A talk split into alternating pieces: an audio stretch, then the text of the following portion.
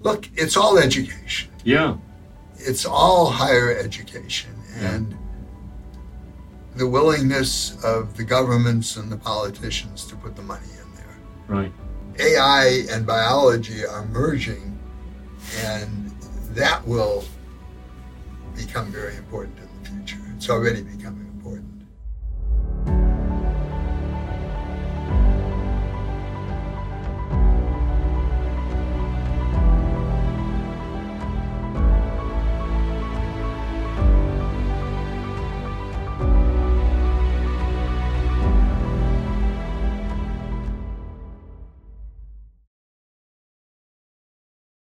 Hi, friends and fellows. Welcome to this special series of conversations involving personalities coming from a number of campuses, including Stanford University. The purpose of the series is really to unleash thought provoking ideas that I think would be of tremendous value to you. I want to thank you for your support so far and welcome to this special series. It's such an honor to have Professor Harvey Lodish who's a founding member of the Whitehead Institute and also professor of biology and biomedical engineering at MIT. Harvey, thank you so much for the Well, time. It's a pleasure to be on your show and look forward to talking with you. Thank you, thank you. I want to I want to explore a little bit about where and how you grew up. You came from Ohio, and of all the great universities that you could have gone, but you chose to go to a small college. Tell us. Right. I was a very good student in high school, and everyone assumed I would go to Harvard. I applied to Harvard, it was the only school I applied to. I got in, I got a nice scholarship, but I had visited Harvard and I realized it was simply too big, too impersonal. I suppose at the time I was pretty insecure. And I went to my high school guidance counselor and said, where should I go to study chemistry and mathematics? And she suggested Kenyon College. Uh, at the time, it was an all men's school, Right. about 400 students. Right. But Hasn't grown I- that much. It's now 1,600 and it's Right. co ed. But I went there, spent a lot of time with a couple of the professors, and realized that I could get exactly the education I wanted. I could organize my own class schedule and take the courses that I wanted. I double majored in chemistry and mathematics and graduated in three years. Uh, two of the courses, there were only two students. And one of the courses I put together, I had to do three semesters of physical chemistry in one. And the physical chemistry professor was on sabbatical. But they had a visitor who had just done a PhD in biophysical chemistry. And I talked with him, and we agreed to have a course. There was a book that had just been published called Biophysical Chemistry that neither he, of course, nor I had read. And we agreed that for the course, we would read the book together. He would give me lots of problems to solve. And in parallel, I would read the standard textbook on physical chemistry, which I found slightly boring. Anyway, I learned biophysical chemistry and physical chemistry and did it very efficiently on a one on one course with a professor. And that's the kind of thing you get in a small liberal arts college. You simply can't get it in a large university. So I'm forever grateful to Kenyon that Yeah. it was really a privilege to be there and have that kind of education. I can relate to this a lot because I'm sort of a product of a liberal arts Right. education earlier. And what the world doesn't know is that liberal arts colleges, certainly in the, well, they're almost unique to the United States. That's the first point. Most of them started as church related institutions Correct. to train ministers in the new wilderness that America was expanding into. And yet they produce a large fraction of our leading scientists Yeah. for exactly the sorts of classes that I just talked about. Yeah, we'll, we'll get to that uh, in a bit, but let's, you know, there's been some great personalities coming out of Kenyon College, including yourself, of course. A great actor, a Oh, former Paul Newman. president. Yeah, Paul a- Newman. Yeah, But you, look, you acted with him. I was in a Kenyon uh, movie, uh, development movie, uh, where we were together. Although I've never met, I've never met him. But um, my daughter Heidi went there. She met her husband there. Right. Their daughter Emma just graduated from Kenyon, and I've taught there. I've taught a seminar class a number of years ago on stem cells, and I hope to go back to Kenyon and teach a short course on biotechnology this coming fall. So it's always been a big part of my life. I also served on the board of trustees at Kenyon Yeah. Yeah. for almost 20 years. You, you went on to Rockefeller University, I did. which is a great university that unfortunately not a lot of people in Asia are aware of. Well, they should know? be because a lot of the students at Rockefeller are foreign. Okay. And again, I picked Rockefeller over, well, let me go back. Right. I went to graduate school. I started graduate school in 1962. Okay. And molecular biology was an emerging field. It was not even an established part of biology. There were only three or four universities in the United States that had substantial research in molecular biology. Rockefeller being one, Berkeley and Stanford being the others. Right. In a sense, I was taking a risk by going into a brand new field, but there was something about understanding biology at a molecular level that appealed to me. And Rockefeller was, again, a perfect place for me. The whole graduate class that I entered with was about 20 students. And even to this day, several of them are my best friends. Yeah. Many of them are Nobel laureates too. Um, I, I have friends there. Uh, I mean, I remember, It's I, I remember famous- the story of your encountering. well, I'll tell, I, I'll tell you, uh, it was my first, my, I should say, my parents were very, very conservative and were quite upset that I wasn't in medical school, which is where they thought I should be. And it got worse during my first day at Rockefeller because I was shown into my single room, but I was sharing a bathroom with the next room, and the person in the next room was a hippie. I mean, he seemed nice enough, but my mother's parting words were, you know, Harvey, he's not our Stay away from kind. You shouldn't have anything to do with him. Now, 13 years later, when that hippie, David Baltimore, won the Nobel Prize in Medicine, then it was completely different. The message was All different. over Cleveland, exactly. You know, my son's best friend just won a Nobel Prize. Okay? And David, to this day, is still one of my best friends. Right. And this is 60 years ago oh gosh. almost. But that's the atmosphere then. I mean, Yeah. these were a lot of very bright, very creative, very interesting people who were going into molecular biology. And I was privileged to know and work with many of them. Right. So on my thesis committee were two Nobel laureates, Ed Tatum and Fritz Lipmann. And then later I was privileged to be a postdoc at the molecular biology uh, laboratory in Cambridge, England.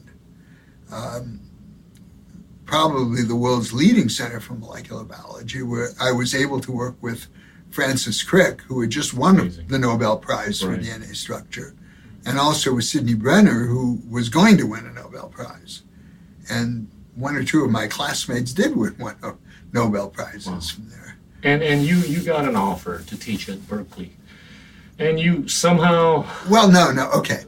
I was in my last year at well, I'll tell you. I was in no, it's because of Ronald Reagan that I'm at MIT. Okay. So my last year at Rockefeller in 1966, I was invited to give a series of lectures at Berkeley, which turned out to be a job interview. and they offered me a faculty position that I would take up in 1968 after my postdoc. And I actually accepted the job that summer. right. I had to sign a loyalty oath, and explaining to a British barrister what an American loyalty oath was something else. But I was actually listed on the faculty of the University of California, Berkeley. But that was 1967. This was the peak of the Vietnam War, the Sure. peak of the anti war movement, um, the peak of Students for Democratic Society, SDS, and so forth. And that fall, Ronald Reagan got elected governor of California and started putting the screws on Berkeley, particularly, that the faculty should spend more time with students and not politicking and so forth. And I was very concerned. I was in England and I resigned. And then, God bless him, Salvador Luria, who was on the faculty at MIT then, again, a future Nobel laureate, uh, recruited me to MIT. Wow. And I've been here my whole professional career. It's been the most fabulous place in the world to be able to do research. And right. in particular, I get to work with some of the literally brightest students yeah. in the world. You've t- tell, tell us about what you've been doing all this time, you know, the, the, the field that you've been working on. Yeah, it, it's called molecular biology. Um, when I was trained as a graduate student and postdoc, the research was almost entirely on bacterial cells and viruses that infect bacterial cells, because experimentally, that's what we knew how to handle. There was very little, if any, work on what we call eukaryotic cells, cells with a mm. true nucleus that would include yeast, but more importantly, include you know humans and fruit flies and worms and things of that sort, experimental. And we were just beginning to work on these higher cells. So soon after I arrived at MIT, my laboratory started working on the formation of red cells and particularly on the protein hemoglobin, which is the major protein in red blood cells. I mean, to give you an idea, we didn't know how proteins initiated in higher cells. We knew that a methionine tRNA was the initiator in bacterial cells, but we really had no idea what amino acid, if any, mm. was the specific initiator in higher cells. And I had a brilliant graduate student, David Housman, who figured out how to solve the problem. And right. uh, I think it was three years after I joined the MIT faculty, we published a paper showing that it was methionine. And that really was the last letter of the genetic code. Mm. And then at that time, I had my first sabbatical visitor, who was uh, then a young MD from Children's Hospital named, named David Nathan. So he was a hematologist who I guess had heard that molecular biology was going to be the future of academic medicine and came to my lab. And together we studied a disease of hemoglobin synthesis, which you may know is quite common now in Southeast Asia, beta right. thalassemia, yeah.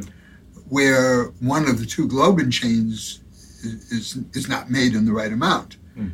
And we figured out this is 1970, so we're talking over 50 years ago. Uh, we designed an experiment to show that it was an insufficient amount of the messenger RNA that made the beta globin. Mm. Now, we of course had no cloning or anything like that, but we could establish that the message just wasn't there. The small amount of message that was there functioned normally, but it didn't make a sufficient amount of the beta globin, so you had the disease. So it was the beginning of using molecular biology to understand medicine. Yeah. And that started for me a 50 year involvement with Children's Hospital. You, you, you set pretty much the foundation for molecular biology. Talk, talk a little bit about how the, the process of writing that molecular cellular biology book. Oh, the textbook. Yeah, which which is a precondition for if, anybody that wants to be in this field. Um, all over the world. Well, it's a graduate level textbook. Yeah. Uh, we use it in undergraduate courses at yeah. MIT. Um, that came later. Yeah. Um, in the 70s, I taught molecular biology, right. but it was mostly molecular biology of bacterial cells because, yeah. again, that is what we knew. And then 77, 78, I was in sabbatical in London. And then when I came back, I started teaching with Mary Lou Pardue, a faculty colleague, the first cell biology course at MIT. There had never been a course in cell biology until 1978. And we taught the first one, which was sort of a combined graduate undergraduate class.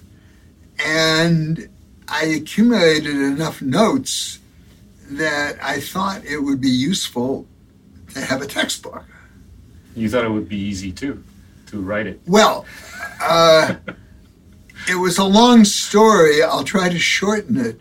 But basically, I wrote the first two editions with David Baltimore. Right. And uh, Jim Darnell, who was a was is a distinguished professor at Rockefeller, and Jim and David handled the nuclear part, that is, the structure of DNA and how DNA is copied into RNA and uh, all of the sort of molecular aspects. And my part covered the rest of the cell, the cytoplasm, protein synthesis, uh, protein secretion, uh, what we knew back then about how cells move, how they muscle cells contract, um, how they interact with other cells, that sort of thing. And yes, I said, you know, I can write, I forget, 10 chapters in six months, which indeed I did. Uh, the problem, and I was a good writer. I mean, I went to Kenyon and I really knew how to write, and I wrote well. But as a textbook, it was a disaster. And they finally, they, the publishers, um, Scientific American Press then, got me a scientific editor who worked with me chapter by chapter and pointed out, you know, Harvey, you know, in this heading you said that uh, in this section I'm going to cover A, B, and C, and there were five pages on A and a page on B, and you never quite got to C. You say, and you know, I just wasn't conscious of how to put together a textbook. Right. Uh, but I learned quickly. Right. And the first two editions, as I said, I did with Jim and David, and then um, they decided to step back, and we started recruiting a number of other authors. And I have to say, writing this book, particularly with my co-authors, has been very enriching experience. Uh, before we were, there are nine editions, and before each edition, we would meet for a couple of days and just talk. You know, what's new in science? What Right. should we include? What are the hot new things that are solid enough that they belong in a textbook? Right. You see, and what could we exclude? What's old? Are there techniques that we're covering that people aren't using now? And that sort of thing. So those discussions were very, very informative and figured out who was going to write what chapter. Um, each chapter has a major author, but each chapter is read by one or two other authors. So it's really a community effect. Uh, It's affair. been translated into, to, you know, Well, it's been translated into number of 14 languages. It's in 14 languages. My gosh. Um, when when is the Indonesian version going to come out? Um, we'll have to ask Nova. Uh, I would love it. Uh, the Vietnamese edition came out Oh my gosh. the last. They got ahead of us. No, do you, do you know there's a Vietnamese edition? I, I heard about it. Yeah, no, no, out, but- again, it was a student of mine, Min Le, who is now a professor at uh, National University in Singapore, but she grew up in Hanoi. And she organized the Vietnamese translation of the book um, and really found about a dozen Vietnamese who were fluent enough in English and knowledgeable enough about the science to, to translate it. So um, it came out. Do I see any of them here? I had a couple on my on the Well, desk. this is the English version. That's the English the version. fourth edition. There's Ah, one this down- one. Oh no. No, that's, uh, Japanese. Anyway, um, now I well, we got to work on translating into Bahasa or Indonesian. Well, and my understanding, correct me if I'm wrong, is that that would work also in Malaysia. Yeah, You say, in some parts of Thailand too. okay, well, you know And what Brunei. what we worked out for the Vietnamese edition. It was published in five small paperback books, Okay. each one costing about four or five dollars. Yep. So the idea was to make it very inexpensive, and make it accessible to everybody. Right. And um, nobody made money on it. So I arranged that there were no royalties to the authors, either the authors of the American edition or the Vietnamese edition. Uh, the publishers in New York got no revenue from it. Right. There was an excellent publisher, uh, Tre, in uh, Ho Chi Minh City, that of Yep. course did earn money. Uh, it was when back in 2019, uh, I was there for celebrating the publication of the last two volumes. And I was a bit of a celebrity. They had You, a you still are. well, no, I mean this was I can't believe I'm my picture was on a huge bulletin board on a major street in Ho Chi Minh City. And the street was filled with about 500 students, and there was a band, and Oh man, we gotta But get, it was a billboard with your face on it. it was know, really quite rewarding. And I sat there for about two hours autographing copies of the book. And Amazing. I mean, it sounds hokey, but you know, these were students who were standing in line to get a copy of the book so that they could read it. And this is a science book. This is not a your, your book. book is the holy book for anybody that wants. Well, to be in it's not holy. It's not religious. Uh, I mean, it's it- it's well, you know, it's the metaphor of a, a Bible. It Bible is one of the most used books in in graduate courses in this, Yeah. and it covers a lot of areas from uh, transcription and DNA replication and everything to do with gene expression and its regulation to stem cells to how the nervous system functions, how the immune Right. system functions. So it's used very broadly. And at a personal level, our daughter used the fourth edition when she was in medical school. And one of my grandsons just graduated from the University of Virginia and uh, used Grandpa's textbook in his cell biology course. But he has a different last name than me. Okay. So, uh, Did, did you none of- offer any tutorial? Well, no, no, Isaac, Isaac, no, Isaac was very talented. Put it that way. His name is in the book in the acknowledgement section, but nobody reads it. So his professor had no idea that his grandpa wrote the book. But that's okay. I want to I want to push on this. Uh, it's it's uh, I think it's important for for people to understand a little bit better about the process of education. Right? You've you've you've grown up. You've been working with so many Nobel laureates, even to the point where you've actually mentored a Well, couple of two no, a couple of Nobel laureates. Two of my postdoctoral fellows, Correct. Aaron and James Rothman, went on to win the Nobel Prizes, yes.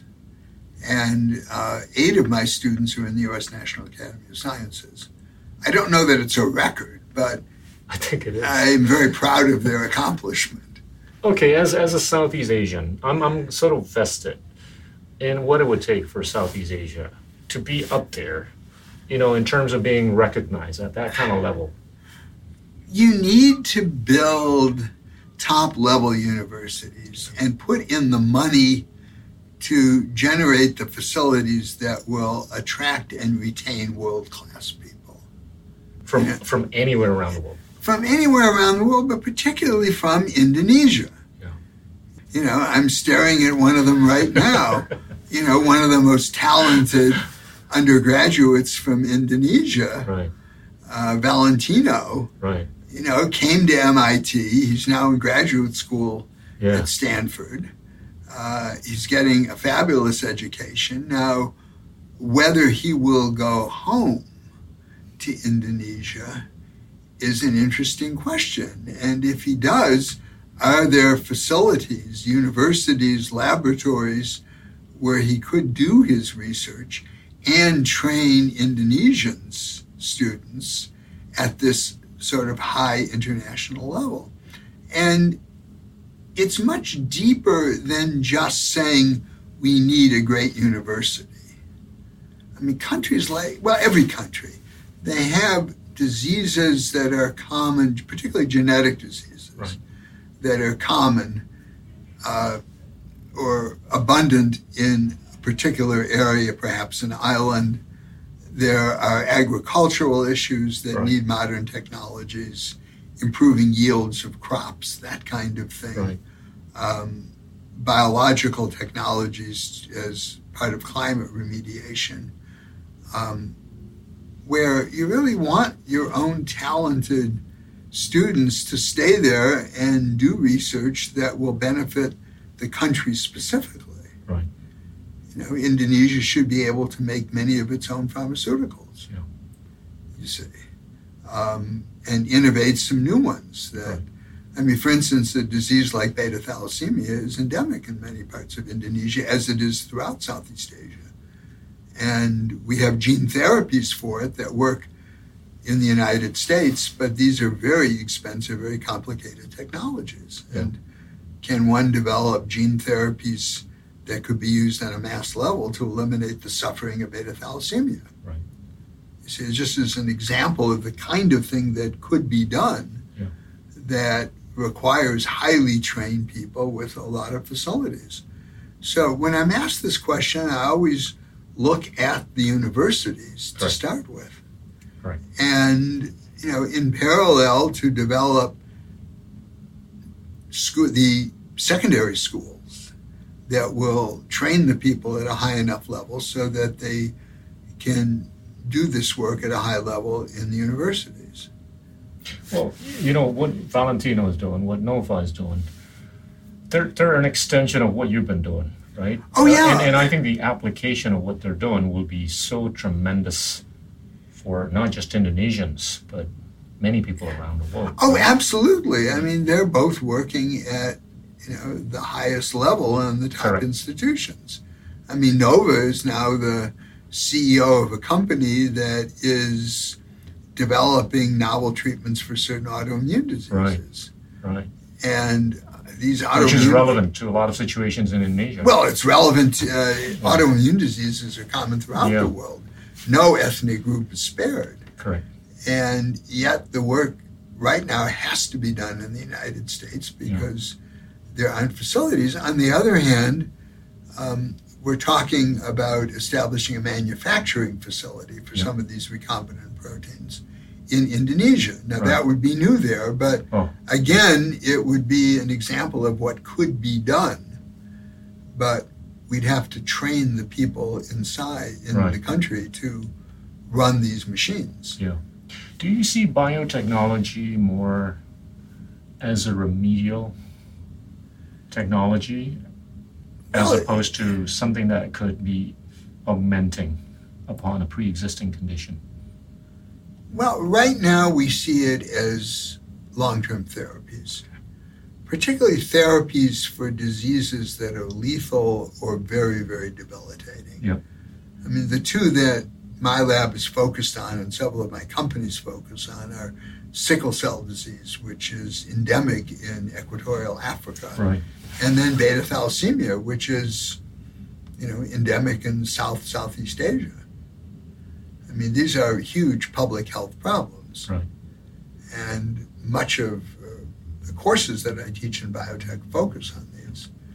And the gene therapies are spectacular and they do work, but they're very expensive and they involve long term hospitalizations and they will cost in the millions of dollars, which may be tenable in the United States. We're not sure. Not so in other countries. But it's certainly not tenable in any lower middle income country. right. I want to talk to you about CRISPR. What's what's your take on CRISPR? I mean, Well- that that's been proven to be good for sickle cell disease and Yeah, of others. CRISPR is a kind of, it's actually not one technique, it's several techniques. It's basically a way of bringing a protein to a specific piece of the DNA of the genome. And in the original iteration, when it goes to that site in the genome, it cuts the DNA. But modifications of it means it can change one base, it can induce expression of that region of the gene. There are a lot of clever things that CRISPR can do that aren't in the public press. And a lot of groups are trying to develop this into real therapies. The difficulty is getting the CRISPR itself into the right cells. Hmm, Once it gets there, it can do great things, but right. getting it into the cells, cells normally don't like to take up foreign proteins. You say so you have to use tricks, or they don't like to take up foreign DNA, which could instruct the cell to make the protein.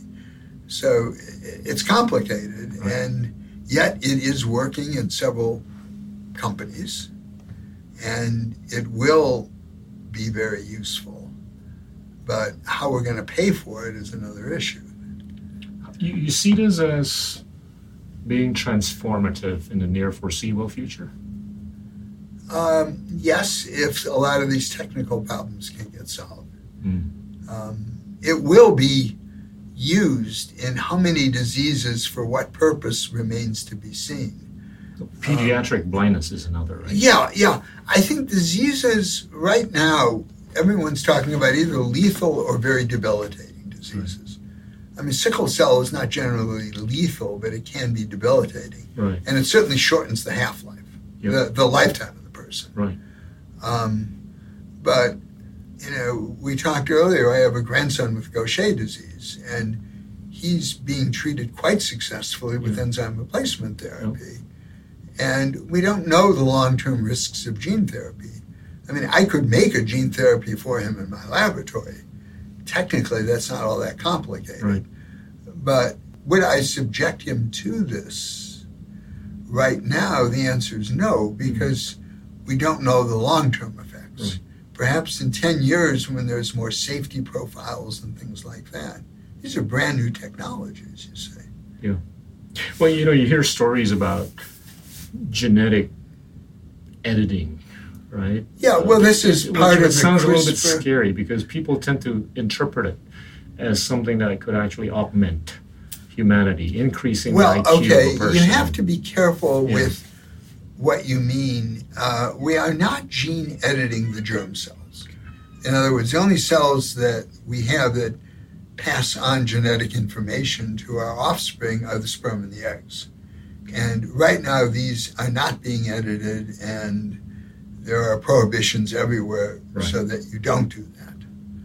Um, it can be done technically, that's mm. not the issue. Right. So it's done on what we call the somatic cells, the cells that form our tissues and organs, but are not passed on to our offspring. Mm. And my instincts are that rule is going to stay for quite a long time. In most countries. Hopefully, in, in all, countries. countries. Hopefully, in all countries. You, you don't see the geopolitics of things reshaping. There's no rational where the line gets drawn. There's no reason you would want to change the DNA of your offspring. There are other ways of preventing passing on bad genes to your offspring. Mm. And for the record, there's no easy way of doing gene therapy on, st- on sperm or egg cells anyway. Okay. But what about conversations that talk about potentially increasing somebody's IQ? That is far in the future if it will ever happen. Uh, there is no single gene that controls IQ. Um, there are certainly mutations that cause intellectual disability, and one might want to treat those in a young child. Mm. I mean, in fact, for instance, one of my companies uh, is focusing on gene therapy for Dravet, which is a pediatric epilepsy. Right. But also, the children have enormous developmental defects. Now, it may be that our gene therapy would correct the developmental defects and the children would be able to speak, which they currently cannot do or do, do so poorly. On the other hand, that trait would not be passed on to the offspring. See, it would be, again, somatic gene therapy, in this case to the brain. Right. And there one would argue sure, if you can take a nonverbal child and get her to talk, that would be huge, you see. Um, so yeah. again, we're talking about correcting genetic defects yeah. and not trying to improve more therapeutic. Yeah. yeah. exactly. And mm you know, the studies of intelligence have clearly said that there's no easy way of putting a gene in and increasing your intelligence. And for that matter, even measuring intelligence is complicated, and there's a lot of discussion about what that means. So, right. it's not something I can see happening in the near future. No. I, I want to get to the business side of things, right? You you've been exposed to, you know, combining science and business since the '60s and '70s, and you've you've been a big part of making Boston or Cambridge the way it has turned out in well, the last yes. few decades. I mean, in 1961, right. I was working in an organic chemistry laboratory at Stanford. I was a Kenyon Right. undergraduate, and the head of the lab, Carl Djerassi, was a Kenyon graduate, one of the world's great organic chemists. Right. But he had also realized that starting from a particular chemical in a Mexican tree, he could synthesize the molecules that became the basis of the oral contraceptive, the birth control Yeah. pill. And when I was at Stanford in 61, I would visit Syntex SA, his company, Right. because his graduate students would work part time there and part time in the Stanford lab. And I could see what was going on. It never occurred to me that I would be part of this sort of thing. But 20 years later, when cloning was coming along, and there was for the first time the ability to isolate the gene for any protein and manufacture the protein, that the first generation of biotech was born, which were all recombinant proteins or monoclonal antibodies. So that's when I got involved together with seven colleagues from MIT in founding Genzyme, which made the first enzyme replacement. Oh my gosh, it turned out okay. It Became so big. Yeah, well, got This was- Sanofi, right? well, we did, but this was the vision not of the eight scientists particularly, but of Henry Termeer, who was the businessman who was the president, who realized that one could build a company on recombinant enzyme replacements for rare genetic diseases. Um, as I may have mentioned, my grandson has Gaucher, who's Mm. been on the Genzyme drug for what nine or ten years now. Now it's covered by insurance, but his insurance pays about two hundred thousand dollars a year for the product. So it's not inexpensive. On the other hand, it's allowed him to lead a, a perfectly normal life. Tell, tell us the story about how you first discovered money, right? How I Your, discovered your, your, money. your scientific pursuit was actually worth a lot more than you thought when you met up with an Oh. ex-investment banker. Well, this was at the very beginning when I was talking. This is well before Genzyme when You, you met a I was- lady, well, no, she was our next door neighbor, Linda, right? and we were just talking about um, talking about the possibilities of biotechnology. She worked for a small investment bank in downtown Boston and brought me there one day for lunch. I'd never been in you know this kind of environment, but I was sitting at a lunch table with a group of bankers and just talking in general about the research in my laboratory, making recombinant proteins and so forth. And at one point, the head of the bank turned to me and said, You know, Harvey, we like you and we like your research, and we'd like you to start a company and we'll give you $5 million. Now, that was a lot of money, and certainly more than I had ever heard of in my life. So I was kind of stunned by it and didn't know what to say, so I said nothing. And the gentleman, seeing my unease, turned to me and said, Well, you know, if money's a problem, I'm sure we can get you $10 million. and this is not a joke. I realized what I was worth. The laboratory that I had built and the research that we were doing had measurable value in the commercial world. And I never followed up on that. But it was that conversation that led me to talk to a lot of my faculty colleagues at MIT. Many of them were given similar offers. And eight of us formed, um, this is pre Genzyme, we formed a professional consulting group called BIA, Bioinformatics Associates, where we did a lot of consulting throughout the world on biotechnology. We actually positioned ourselves as strategic management consultants to advise multinational corporations on the impact of biotech right. on their core business. Right. And that taught us a lot. I mean, there were five of us spent a whole wonderful week in Paris with a food conglomerate. But I'm not joking. I mean, they took us to the Stella Artois beer brewery. It's just amazing. And asked, you know, what, what impact will biotech have on the brew, on the beer industry? Because there were notions that you could use the yeast to make recombinant human proteins, which made no sense. Anyway, the simple answer is it has no effect, and they're willing to pay handsomely for it. But this was the group that wound up putting Genzyme together. Wow. So, you know, it was a very interactive group. No, we were all from different fields. I was a cell biologist, there were organic chemists, there were biophysical chemists, food process engineers, bioreactor designers, and so forth. And we really worked together as a group to put together Genzyme and then to serve as a scientific advisory board.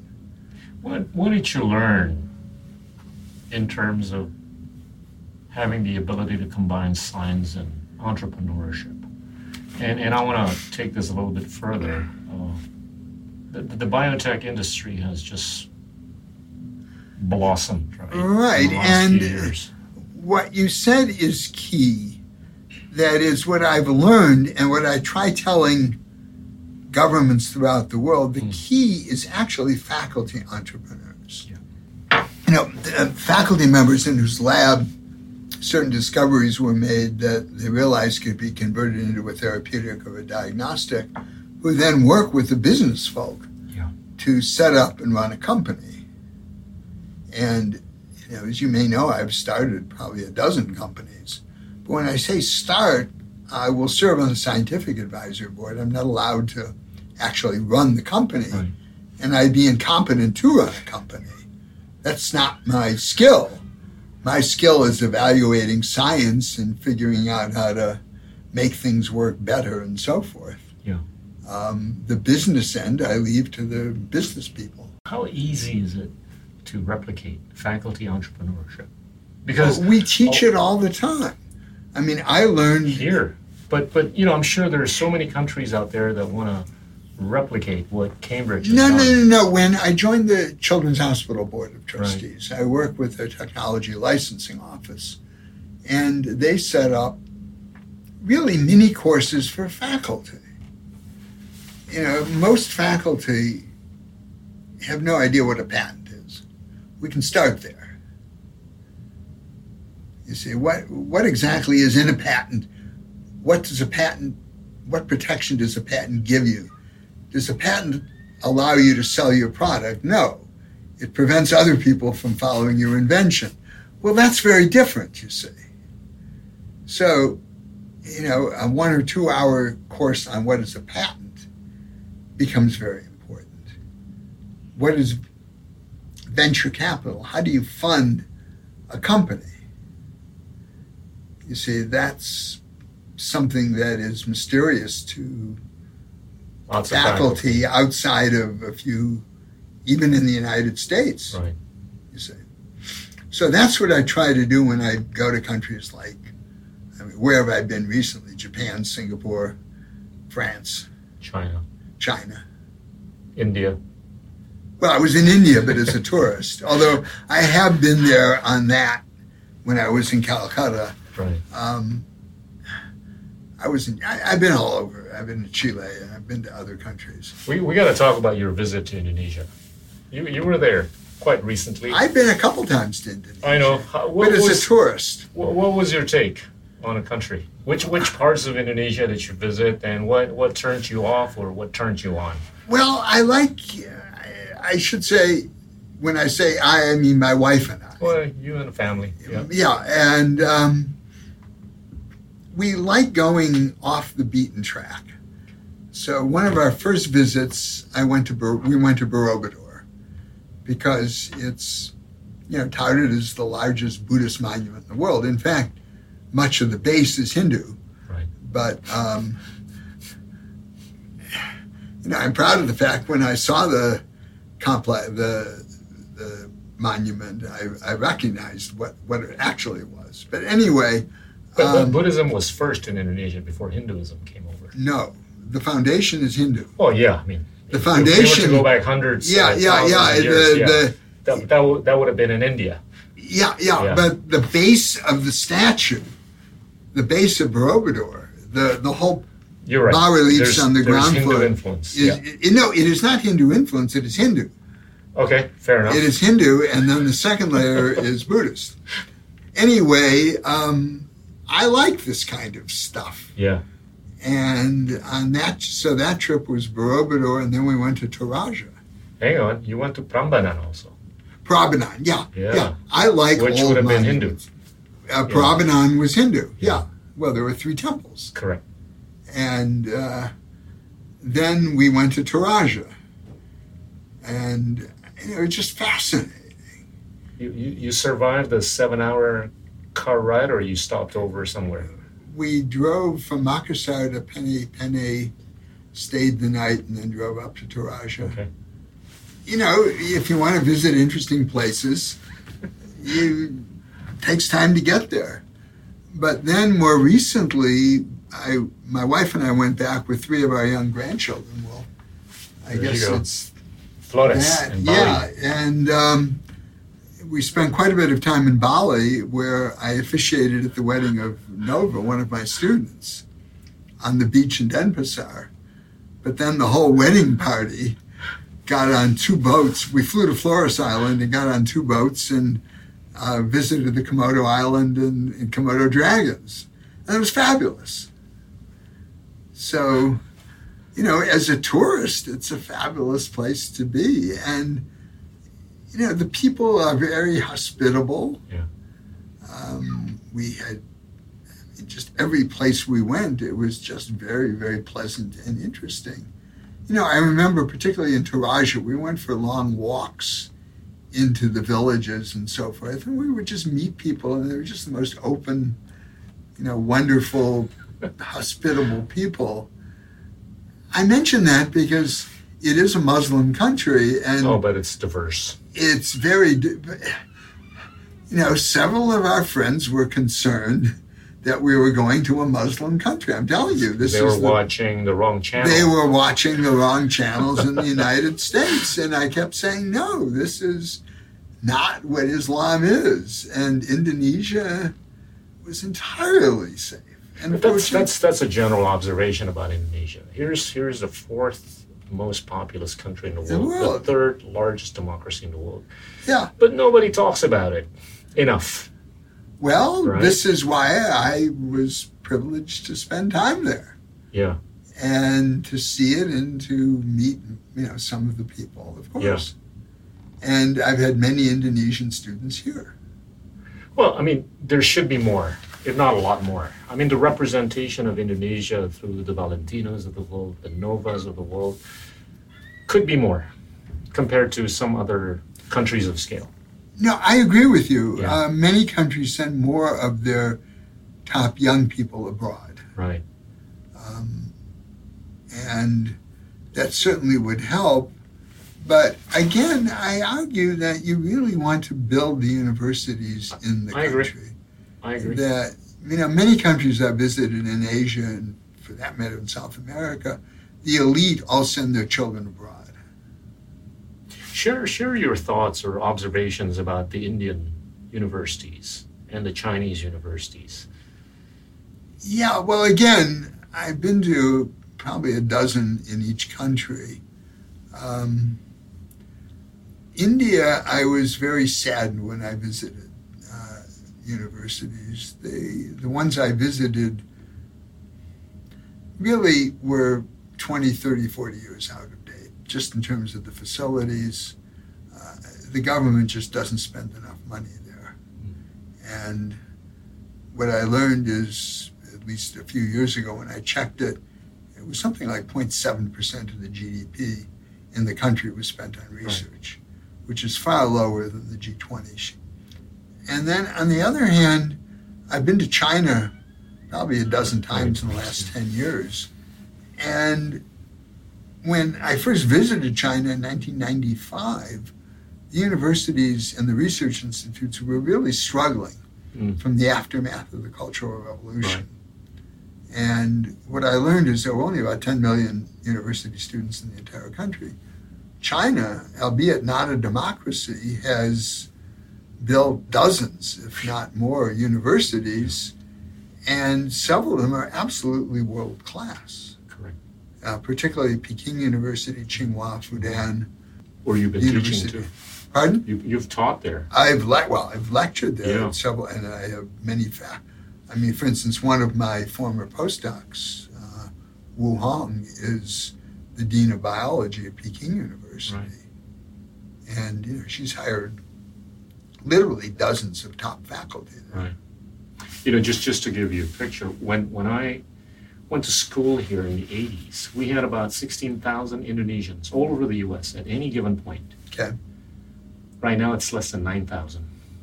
interesting. So it's dropped. It's dropped. Why And, and I would that? I would argue that some of the drop is attributable to some rotational behavior to other countries. Yeah, yeah. But you know that number should have been in the 100,000 at least. You know, you've got 450,000 Chinese in the U.S. You've got probably 150 to 200,000 Indians studying at. And Indonesia's at that level of population. It's it's not a small potato. It's No. 280 million people. Yeah. You, you you're probably likely to see more Singaporeans at any campus Which has US, what five Europe. million people. 5.5 million. Yeah. You're probably now likely to see more Vietnamese, you know, Interesting. Yeah. at MIT. You know, Vietnam has a lot smaller population, less less than 100 million people. Oh yeah. Yeah. And it's uh, so it's it's a game of scale, right, for the benefit of all of Southeast Asia. Look, it's all education. Yeah. it's all higher education Yeah. and the willingness of the governments and the politicians to put the money in. Right. I the United States, our education system works because it's largely private. Right. Most, certainly not all, but most of the top universities are private. Right. And they're run by philanthropy, by grants, and a variety of other things. A few of the states, like California, have extensively supported their universities. Yeah. Berkeley or the University of Virginia or Wisconsin or many others are absolutely world class. But not all the states do it. Yeah. Harvey, th- this this has been great, but I want to ask you one last question. This is on a topic of artificial intelligence versus biological intelligence. Ar- artificial intelligence seems to have grown quite exponentially, right? Oh, it absolutely has. Do, and do you foresee the kind of exponentiality with which works on biotech will be moving? Well, I mean, AI is heavily influencing biology. I mean, the most spectacular recent ones were AI programs that predict the three dimensional structure of proteins from their amino No acid kidding. sequences, Wow. which is a Google offspring. It was done at Google, and they can predict the, which is something academic scientists could never do, but actually predict with a great deal of success the molecular structure of proteins. And that can greatly expedite drug development because if you have the structure of the protein, you can begin imagining how a small molecule might interact with it and change its properties, inhibit it or turn it on or whatever as a drug. so, The future is pretty bright. and you see biotech not being able to grow as exponentially as Well, okay, I, there I can't help you. Uh, biotech is growing by leaps and bounds. it has certainly. AI is growing by leaps and bounds. AI is influencing biotech in great ways. Wow. Um, you know, another is in diagnostics. That is in radiology, looking at an X-ray and trying to decide if the patient has lung cancer. AI programs can often do that better than the most highly trained radiologists. Okay?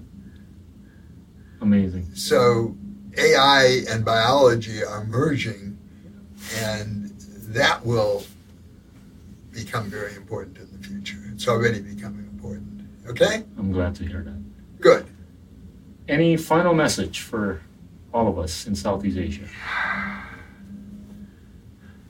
Build up your universities, build up your education systems, and train people locally in these modern techniques, these new developments in biotech, in AI, and whatnot, to help the country solve whatever problems it has biological problems, medical problems, agricultural problems, and so forth.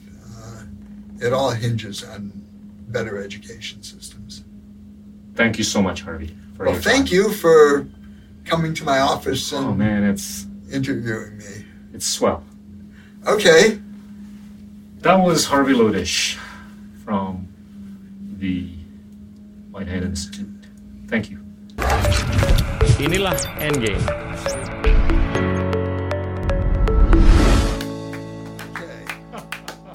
Very good. My gosh, that was. Okay. Thank listen. you so much, my man. Okay, listen. Dr. Silver. Doctor, doctor. That's me. Oh, that's oh, that's you. I'll text okay. you later. Yeah, no, no, no. I'll just show you when we were in Vietnam, and he so he took this is my granddaughter and and there was another guy on the boat besides the crew whom he introduced as his cousin. It wasn't his cousin.